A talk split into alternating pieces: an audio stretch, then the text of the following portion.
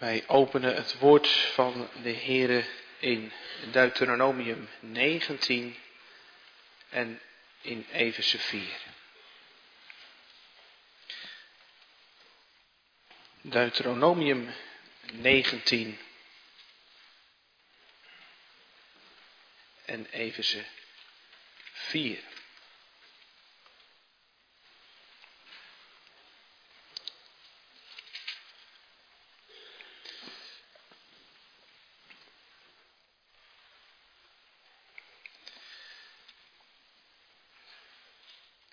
Het zal vanmiddag gaan over het negende gebod. U zult geen vals getuigenis spreken tegen uw naaste. We lezen dan allereerst uit de Torah. Deuteronomium 19. Vers 15. Daar klinkt het woord van de Heere, één enkele getuige mag tegen niemand opstaan met betrekking tot enige ongerechtigheid of tot enige zonde, bij elke zonde die men ook zou kunnen doen. Op de verklaring van twee getuigen of op de verklaring van drie getuigen staat de zaak vast. Wanneer een misdadige getuige tegen iemand opstaat om hem aan te klagen wegens afvalligheid, dan moeten de twee mannen die dit geschil hebben voor het aangezicht van de Heere gaan staan voor de ogen van de priesters en de rechters die er in die dagen zijn. En de rechters moeten de zaak goed onderzoeken. En zie is de getuige een vals getuige. Heeft hij vals getuigd tegen zijn broeder, dan moet u met hem doen zoals hij met zijn broeder dacht te doen. Zo moet u het kwaad uit uw midden wegdoen. Laten zij die overgebleven zijn het horen en bevreesd zijn en een dergelijke wandaad niet meer in uw midden verrichten. Laat uw oog hem niet ontzien, leven voor leven, oog voor oog, tand voor tand, hand voor hand, voet voor voet.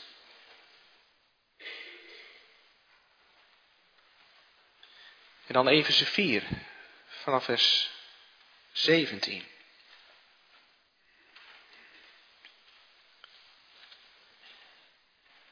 Daar klinkt het apostolisch vermaan, dit zeg ik dan en getuig ervan in de Heere dat u niet meer wandelt zoals de andere heidenen wandelen in de zinloosheid van hun denken. Verduisterd in het verstand, vervreemd van het leven dat uit God is door de onwetendheid die in hen is, door de verharding van hun hart. Zij hebben zich ongevoelig als ze zijn geworden overgegeven aan losbandigheid om alle onreinheid begeerig te bedrijven. Maar u hebt Christus zo niet leren kennen. Als u hem tenminste gehoord hebt en door hem bent onderwezen zoals de waarheid in Jezus is, namelijk dat u wat betreft de vroegere levenswandel de oude mens aflegt die te gronden gaat door de misleidende begeerte, en dat u vernieuwd wordt in de geest van uw denken, en u bekleedt met een nieuwe mens die overeenkomstig het beeld van God geschapen is in ware rechtvaardigheid en heiligheid. Leg daarom de leugen af en spreek de waarheid, ieder tegen zijn naaste. Wij zijn immers leden van elkaar. Word boos, maar zondig niet. Laat de zon niet ondergaan over uw boosheid en geef de duivel geen plaats. Wie gestolen heeft, moet niet meer stelen, maar zich liever inspannen om met de handen goed werk te doen, om iets te kunnen delen met wie gebrek heeft. Laat er geen vuile taal uit uw mond komen, maar wel iets goeds dat nuttig is tot opbouw, opdat het genade geeft aan hen die het horen. En bedroef de Heilige Geest van God niet, door wie u verzegeld bent tot de dag van de verlossing. Laat alle bitterheid, woede, toorn, geschreeuw en laster van u weggenomen worden met alle slechtheid. Maar wees ten opzichte van elkaar vriendelijk en barmhartig en vergeef elkaar zoals ook God in Christus u vergeven heeft. Dat is het woord van de Heer voor deze middag. We lezen ook de catechismus, zondag 43.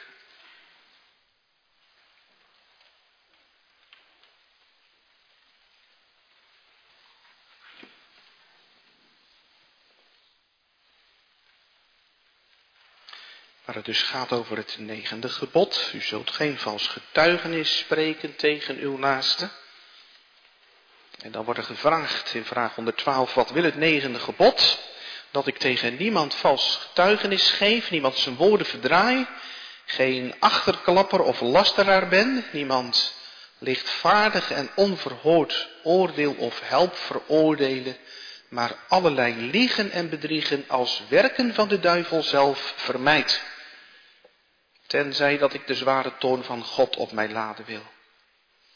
En evenzo dat ik in het gericht en alle andere handelingen de waarheid lief heb, oprecht spreek en beleid, ook de eer van mijn naaste en zijn goed gerucht naar mijn vermogen voorsta en bevorder.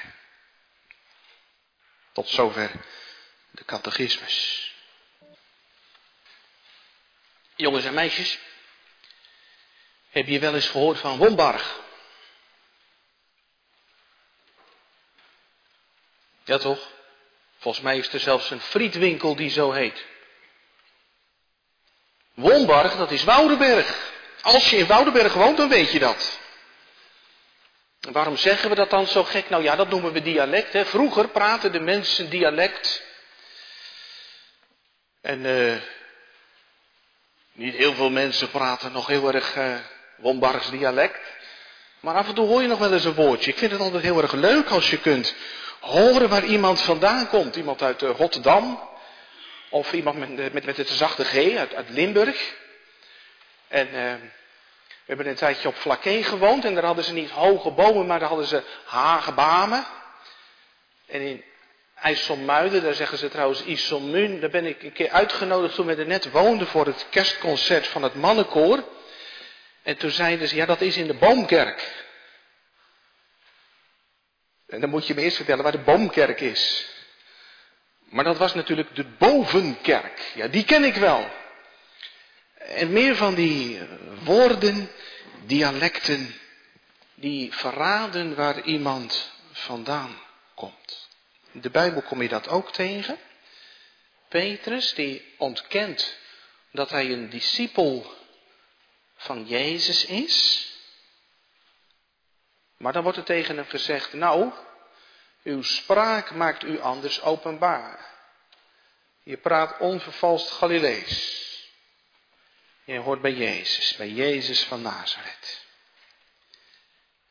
In geestelijke zin is dat ook zo. En daar gaat het vanmiddag over. In onze woorden klinkt door aan wie je verbonden bent. En eigenlijk zijn er maar twee opties. In je woorden klinkt door dat je verbonden bent aan de Heer Jezus, die de weg, de waarheid en het leven is. Of in je woorden klinkt door dat je verbonden bent aan de Vader der leugen. Weet je wie dat is? De Vader van de leugen? Dat is een van de namen in de Bijbel voor de duivel de vader van de leugen. De Heere God kan niets anders dan de waarheid spreken.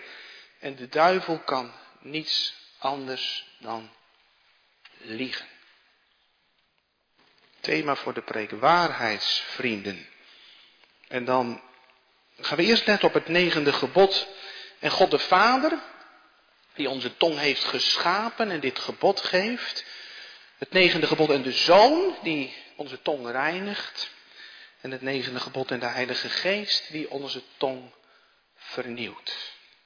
Waarheidsvrienden en dan het werk van de Vader, de Zoon en de Heilige Geest.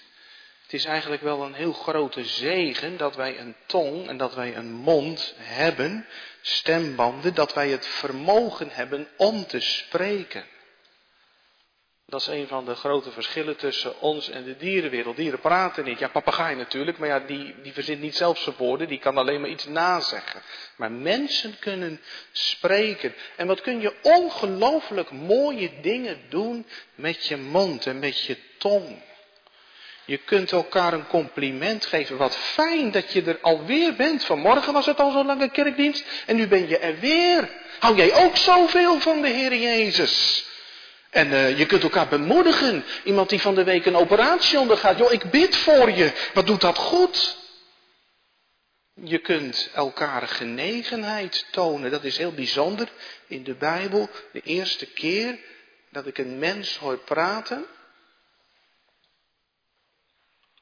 Dat is Adam die zo blij is met Eva.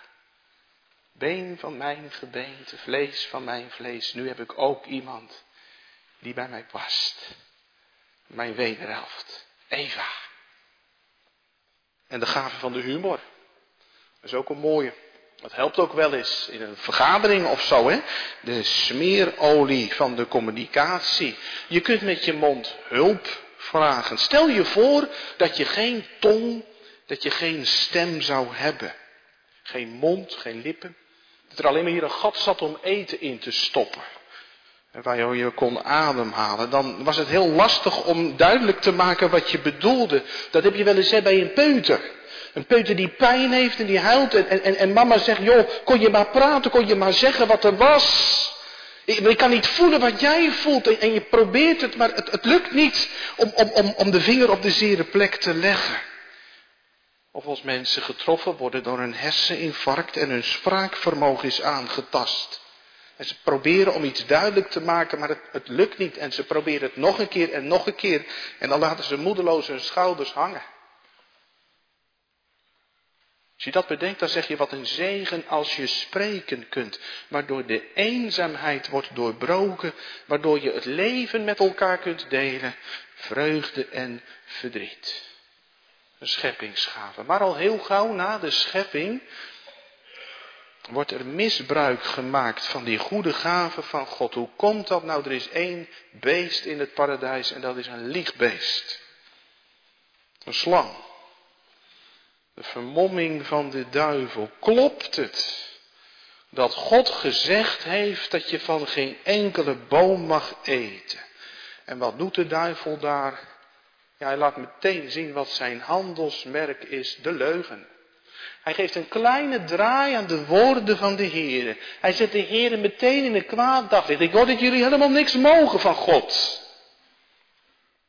En even gaat het gesprek aan en legt uit hoe de vork in de steel zit.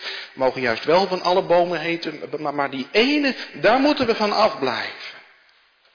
Want dan zullen we sterven. En dan zegt de duivel, is niet waar joh. God ligt.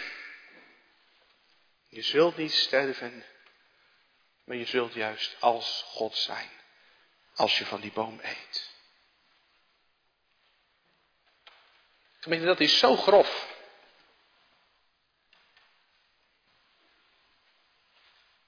Want God is een man van zijn woord. Dat zingen we toch in een doopdienst. Zijn woord wordt altijd trouw volbracht. Hij denkt aan zijn verbond tot in eeuwigheid. Aan het woord wat hij heeft ingesteld tot in duizend geslachten. God kan alles maar één ding niet. Liegen. Dat kan hij niet. Maar Eva omarmt de leugen in het paradijs. En dan krijgt de onwaarheid voet aan de grond op onze planeet. En dat heeft gigantische gevolgen. Die mond waarmee we God loofden en elkaar lief hadden. Hopeloos. Adam beschuldigt zijn wederhelft. Zij begon. En Kain geeft uitdrukking aan zijn onverschilligheid. Ben ik mijn broeders hoeder? Lamech zingt zijn wraaklied. Lamech zal zeventigmaal, zevenmaal gewroken worden. Ik pak ze allemaal terug en hard ook. En Jacob bedriegt zijn blinde vader. Ik ben Esau, uw eerstgeboren. En heel dat gezin valt uit elkaar. En de vrouw van Potifar die zegt, Jozef wilde mij aanranden en Jozef verdwijnt voor jaren achter de tralies.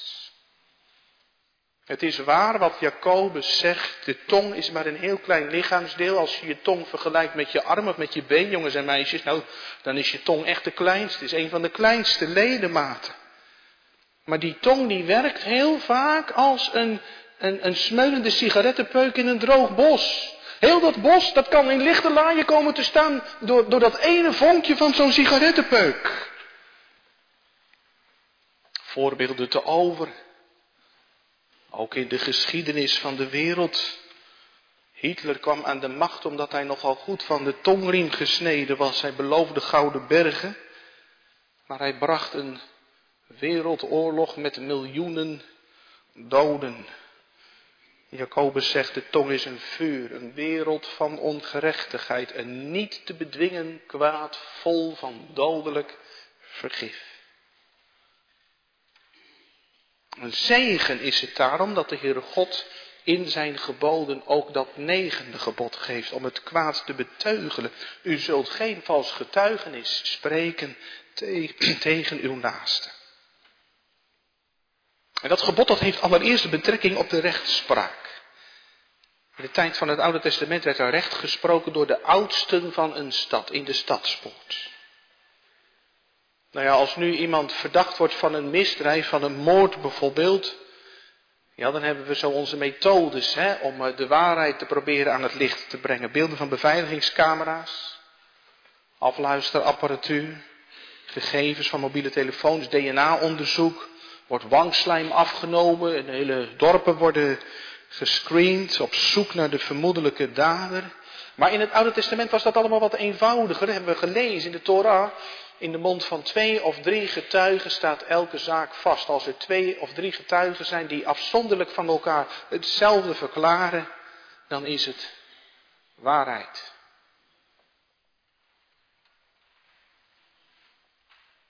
En daar wordt misbruik van gemaakt in die geschiedenis van Agap die de wijngaard van Nabot wil hebben.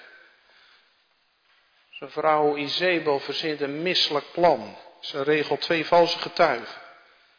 En die verklaren afzonderlijk van elkaar, Nabot heeft God en de koning verwenst.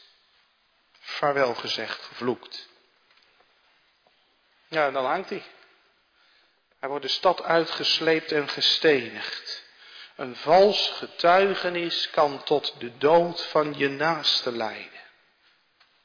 Je kunt met je tong iemand vermoorden. Dat staat in het Bijbelboek Spreuken. Een man die tegen zijn naaste een vals getuigenis spreekt, is een knots, een zwaard, een scherpe pijl. Je kunt iemand met je tong vermoorden. En God neemt in het negende gebod ons in bescherming tegen de valse getuigen. En het ligt er niet op wat de Heer daar zegt als je een valse getuige bent. De gevolgen die een ander van jou ondervindt, die zullen jou treffen. Oog voor oog, tand voor tand, leven voor leven. Ook dat ontdek je in die geschiedenis van Agap en Nabot. Want Elia komt Agap het oordeel aanzeggen. Waar de honden het bloed van Nabot opgelikt hebben, zullen ze het uwe oplikken. Oog voor oog, tand voor tand. En de honden zullen Izebel opeten bij de vestingwal van Israël. En zo gebeurt het. Izebel wordt uit het poortgebouw gegooid en overreden door paarden. En als ze na de maaltijd Izebel toch maar willen gaan begraven, dan vinden ze alleen nog haar schedel, haar voeten en haar handpalmen. God neemt het hoog op. Want als er geen waarheid is, dan wordt het leven een hel. Een eerlijk, rechtvaardig rechtssysteem is het fundament van de samenleving. En als de wereld, als de maatschappij corrupt wordt, dan blijf je nergens. Als de rechter diegene gelijk geeft die de meeste steekpenningen betaalt. En dan proef je ook hier weer de geboden van de Heer zijn heilig, wijs en goed. Negende gebod en God de Vader. Het negende gebod en God de Zoon. Want het zou zomaar kunnen dat u nog nooit in de rechtszaal bent geweest. En dan zou je kunnen zeggen, ik heb voor dit gebod het bloed van de Heer Jezus niet nodig. Maar de catechismus laat zien dat dit negende gebod ook buiten de rechtszaal op allerlei manieren overtreden wordt. We hebben alle wel degelijk verzoening nodig voor de zonden tegen dit negende gebod. De catechismus heeft het over iemands woorden verdraaien. Soms kun je alleen door de intonatie iemand totaal iets anders laten zeggen. Dat is die truc van de duivel in het paradijs. Klopt het nou? Dat God gezegd heeft dat je van geen enkele boom mag eten. Hij weet het best, maar hij maakt God al te graag verdacht. Ooit werd ik geïnterviewd door drie jongeren die een opdracht voor school moesten doen. En uh, die uh, vroegen aan mij, wat hebt u met Israël? Ze stoppen al die Palestijnen achter een hek. Dus een heel opvallende, hè, dat uh, in de pers heel vaak, heel gauw Israël in een kwaad daglicht wordt gezet. En niet alles wat de Israëlitische overheid doet is per definitie goed. Maar hoe zou het nou komen dat Israël miljoenen moet uitgeven aan beveiliging? Iemands woorden verdraaien. Achterklap wordt genoemd. Achterklap, dat is achter je hand klappen. Kletsen. Wanneer doe je dat? Wanneer doe je hand ervoor als je aan het kletsen bent? Nou ja, als die ander het niet mag weten. Praat je wel eens over iemand anders? En u? En is het dan positief? Hoe is het mogelijk dat wij liever iets negatiefs horen over onze naasten? Dat verraadt wat een verdorven hart wij hebben. Hoe meer negatieve dingen over die ander, hoe positiever ik zelf lijk. Laster noemt de catechismus. Opzettelijk leugens rondstrooien om de ander naar beneden te halen. Gebeurt nogal eens als iemand een scheve schaats rijdt. Om dan af te leiden en je eigen fouten te verbloemen. Dus weinig kruid tegen gewassen. Juist omdat wij mensen zo geneigd zijn om leugens te geloven. En zo zijn ondernemers failliet gegaan, familiebanden verbroken, politieke carrières geruineerd. Want je woorden die lijken op uh, tandpasta uit een tube. Heb je je tanden gepoetst voordat je naar de kerk ging?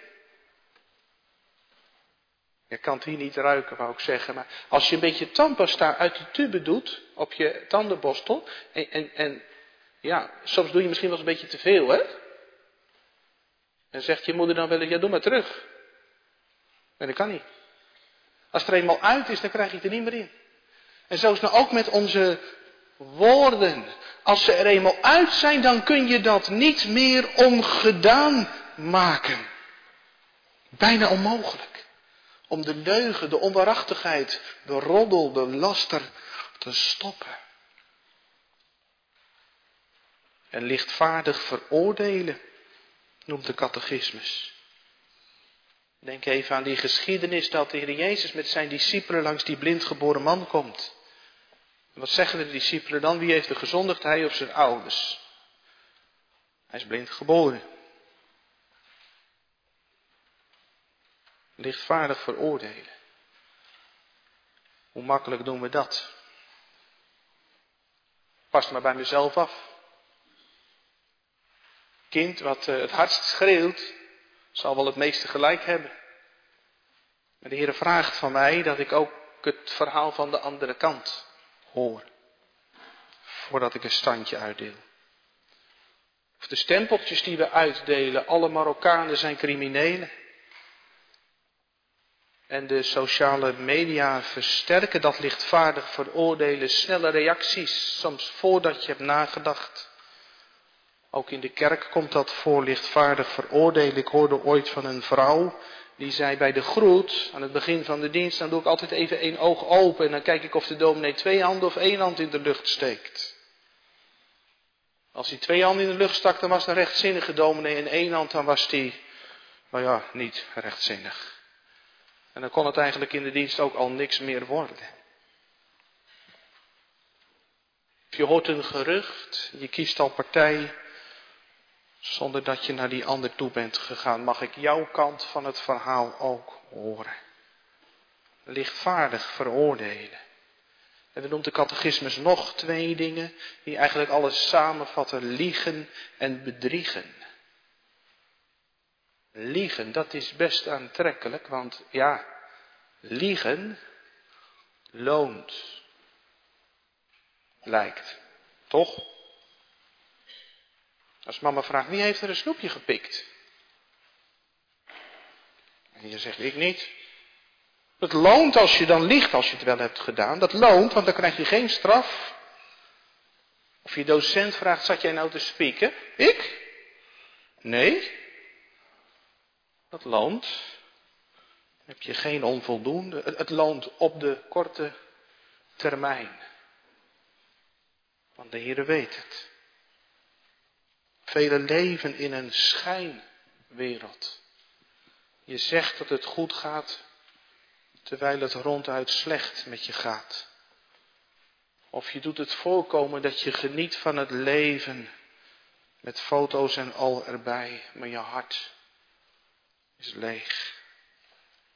De wereld is vol leugen. In 2016 was post-truth het internationale woord van het jaar. Wij leven blijkbaar na de waarheid. Een tijd van relativisme. Ieder heeft zijn eigen waarheid. Waar is wat jij voelt dat waar is. Een tijd van pragmatisme. Waar is wat werkt. En eh, in de media, in de showbizwereld krijgen we een schijnwereld voorgespiegeld. En voordat je er erg in hebt, word je vergiftigd met leugens over liefde en trouw en geld en goed. Bezondigt u zich wel eens aan een leugen? Of herkent u dat ook? Liegen loont. Fout gemaakt, iemand maakt een opmerking. Je voelt je in het nauw gedreven en je veegt je straatje schoon. En je kletst erop los. Zoals Abraham toen bang voor Farao, zeg maar dat je mijn zus bent. En hoe makkelijk zeg ik tegen die ander, ik, eh, ik beloof het, ik doe het. Je hoort nog van me. Maar je pleegt woordbreuk. Iemand heeft mij eh, een keer de spiegel voorgehouden in mijn leven. Dat was op mijn trouwdag. Aan het eind van de receptie. We waren aan het afscheid nemen van alle mensen. En ik zei eigenlijk tegen iedereen die een hand kwam geven: Ik kom je gauw nog een keer opzoeken. En toen stond daar ook een uh, wijze meneer die dicht bij de Heer leeft. En die zei: Henk, wat je nou belooft moet je ook allemaal waar gaan maken. En een half jaar later waren er al twee mensen overleden. Aan wie ik had beloofd, ik kom je gauw nog een keer opzoeken. Ik moet daar heel vaak aan terugdenken. De Heer Jezus zegt, laat uw ja, ja zijn en uw nee, nee. Liegen en bedriegen, zegt de catechismus, moet ik als de werken van de duivel zelf vermijden. Het zijn duivelswerken. Tenzij ik de zware toon van God op mij wil laden. Wil u dat? Als je dat wil, zegt de catechismus, lieg er dan maar op los, klets maar een end raak. Vermijd het als werken van de duivel zelf. De toon van de Heere, die ligt er niet om. Het oordeel over Agap en Izebel hadden we het net over. Gehazi, die stiekem achter Naaman aangaat. Ja, mijn Heer heeft gasten gekregen, kan hij toch iets krijgen? Waar kom je vandaan, Gehazi? Nergens. En de melaatsheid van Naaman treft Gehazi of Ananias en Safira. Zeg eens, hebben jullie voor zoveel de akker verkocht? En ze liegen dat het gedrukt staat, de een na de ander. Ja, voor zoveel. En ze vallen dood op de grond, omdat God de onwaarheid haat. De Heer Jezus zegt in zijn onderwijs dat ik voor ieder ijdel woord rekenschap moet afleggen. En Johannes zegt in het Nieuw Jeruzalem, daar zal niets binnengaan wat de leugen spreekt. Niets. Er is geen plek voor de leugen in het koninkrijk van God. Gemeente, misschien herkent u wat ik ook nu zou willen zeggen. Ik kom in de klem met dit gebod. Hoe makkelijk beloof ik iets zonder het te doen? Hoe snel heb ik soms mijn oordeel klaar? En waarom trap ik niet op de rem als iemand een roddelverhaal begint? En wat te denken van al die ambtelijke zonden. Was een keer een kind en dat vroeg, jongens en meisjes, waarom heeft u, uh, waarom heeft u eigenlijk zo'n uh, wit dingetje bij uw toga? Dat heet een bef. Er was een keer een dominee en die zei, nou ja, denk maar aan de, aan de slap van een peuter.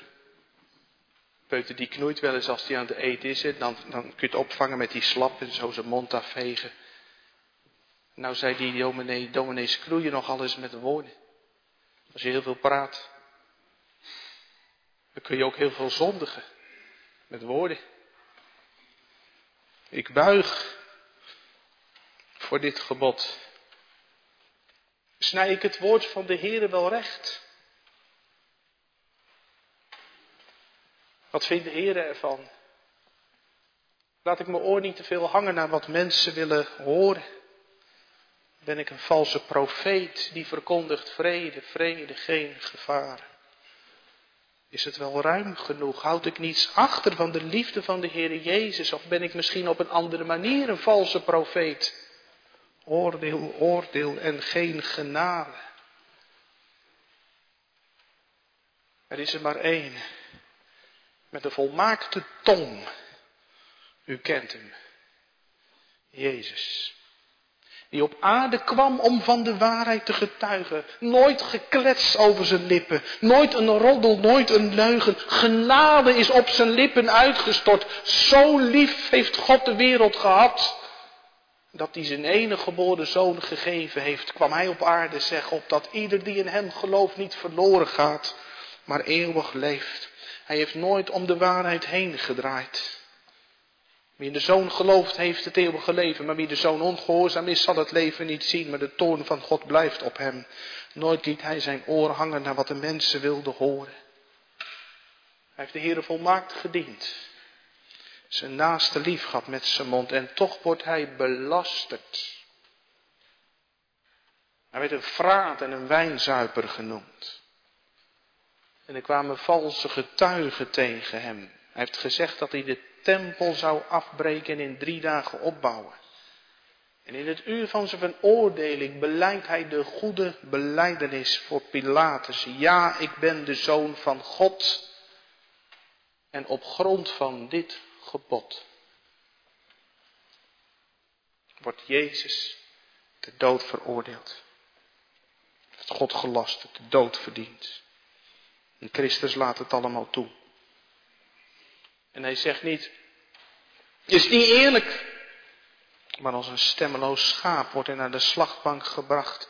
En terwijl zijn bloed vloeit, bidt hij, Vader, vergeef het. En in Jezus krijgt de waarheid weer voet aan de grond.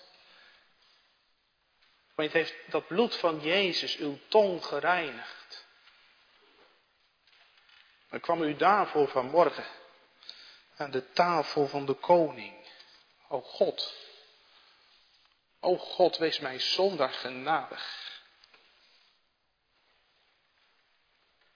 Hoe weet ik of mijn tong gereinigd is door het bloed van deze Jezus? Als ik mij vastklem aan het onfeilbare woord van God. Ik beleid dat ik leugenachtig ben, maar het bloed van Jezus Christus, uw Zoon, reinigt ons van alle zonde. En dan gaat er wat gebeuren in je leven. Dan wordt het anders. Dat is nog het derde van de preek, het negende gebod en de Heilige Geest die mijn tong vernieuwt. Want dit gebod wordt behandeld in de catechismus in het derde stuk waar het gaat over de dankbaarheid. De catechismus begon al zo, hè? Wat is mijn enige hou vast in leven en sterf. Vanmorgen hebben we het beleden. Kan er niks aan doen, maar het blijft prachtig en daarom moeten we die maar heel vaak opzeggen. Maar wat is uw enige troost, uw enige hou vast in leven en sterven, dat ik van Jezus ben. En als ik van Jezus ben, dan is mijn tong ook van Jezus en niet meer van mij. En de Heilige Geest werkt het uit. Mijn tong voor God, dan word ik een Juda, een Godlover. Dan roem ik in de genade. Zoals Paulus, als hij vertelt over zijn baan. Ik dank God Dat hij mij in de bediening heeft gesteld, ik die tevoren een godslasteraar was. Maar mij is barmhartigheid geschied. En de genade van de Heer Jezus is zeer overvloedig geweest. Dit is een getrouw woord in alle aanneming waardig.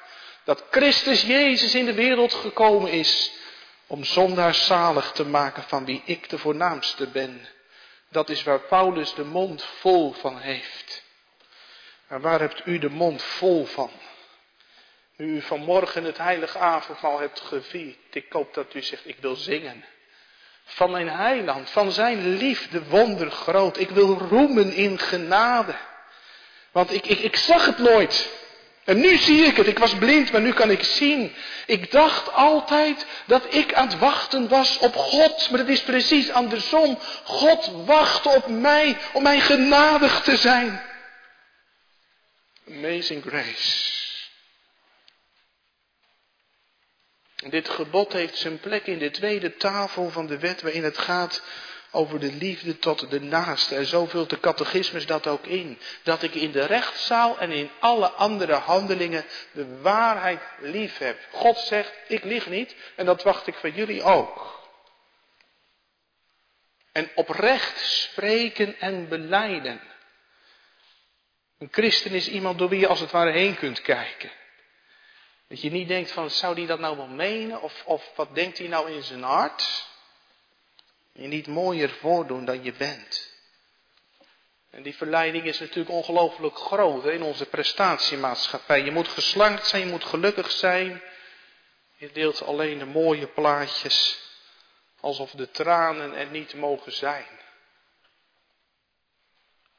Oprecht spreken, ook wat betreft de beloftes die je in de kerk hebt gedaan. Toen je knielde voor het aangezicht van God en elkaar het ja-woord gaf, een Christus voor elkaar zijn. Of toen je je kind liet dopen, dat je naar je vermogen, naar je beste kunnen je kind zou opvoeden in de vrezen des Heren en het niet zou overlaten aan de media. Of toen je beleidenis deed, dat je trouw zou zijn onder de bediening van het woord en van de sacramenten. En dat je zou volharden in het lezen van de schrift en in het gebed. Ja, met je lippen en ook met je hele leven.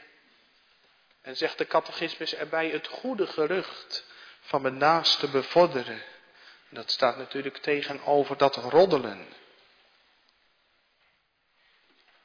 kent misschien uit de Bijbel eh, die, die opmerking van Job dat hij een verbond heeft gesloten met zijn ogen. Hij heeft afspraken gemaakt met waar hij naar kijkt, maar je zou ook een verbond kunnen maken met je oren. Dat je afspraken maakt met jezelf, wat je wel en niet wilt horen. Als er een negatief verhaal begint over een ander, het spijt me. Maar uh, ik ben van Jezus. Ik wil het niet horen.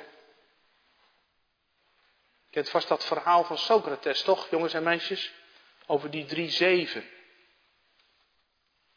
kwam een keer iemand bij Socrates, dat was, die leefde heel lang geleden, in de vijfde eeuw voordat de Heer Jezus werd geboren. Er kwam een keer iemand bij eh, Socrates, was een, een wijsgeer, iemand die heel diep nadacht. En die zei, Socrates, heb je al gehoord van je vriend die, en die wou iets gaan vertellen. En toen zei Socrates, ho. Wat je nu aan mij wilt gaan vertellen, heb je dat door de zeef gehaald? Heb je dat door drie zeven gehaald? Wat jij mij nu wilt gaan vertellen, is het waar? Nou, dat weet ik niet, maar ze zeggen het. Is het goed wat je wilt gaan zeggen? Is het iets positiefs? Nou, nee, een tegendeel. En is het nodig dat je mij dit vertelt? Nee, dat eigenlijk ook niet. Nou ja, dan hoef je het mij niet te vertellen. Dan hoef je mij daar niet mee te vermoeien. Er zou heel veel gewonnen zijn als wij zo in het leven zouden staan. Is het waar? Is het goed? Is het nodig? dat ik dit verhaal van jou hoor. En dat je ook als je aan het praten bent, je die drie vragen stelt. Is het waar, is het goed, is het nodig dat ik dit over die ander vertel? Die in woorden niet struikelt, zegt Jacobus, is een machtig man. Machtig om het hele lichaam in toom te houden. Train uzelf. En dat zeg ik ook tegen mezelf. Als avondmaalsgemeente mogen we een oefenplaats zijn. Geheel anders. In de maatschappij vol taalverruwing. Waar iedereen zich beroept op de vrijheid van meningsuiting om er maar uit te flappen en te gooien wat je wilt. Gij geheel anders. Om ons te oefenen in vriendelijkheid. In het stichten van vrede. Las een keer een verhaal over moeder Monica, de moeder van Augustinus. Die, eh, als ze hoorde dat er twee gemeenteleden waren die een beetje ruzie met elkaar hadden. Dan zocht ze ze om de beurt op. Dan ging ze eerst naar de een om allemaal positieve dingen te vertellen over die ander. En dan ging ze naar de ander om allemaal positieve dingen te vertellen over de een. Om zo de kijk van de een en de ander te veranderen. Gij geheel anders verbonden aan Jezus. Want de schade is enorm als je dit gebod negeert. Het is een Joods verhaal over een man die veel roddelde en hij kreeg daar last van en hij ging naar een rabbi. En hij beleed dat hij dat deed. En hij wilde het goed maken en hij zei, wat moet ik nu doen? En toen zei die rabbi, haal een kussen van je bed, ga naar het marktplein.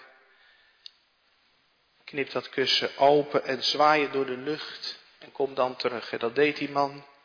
En de eende veertjes die je alle kanten op. toen kwam hij terug bij de rabbi en hij zei, heb ik gedaan.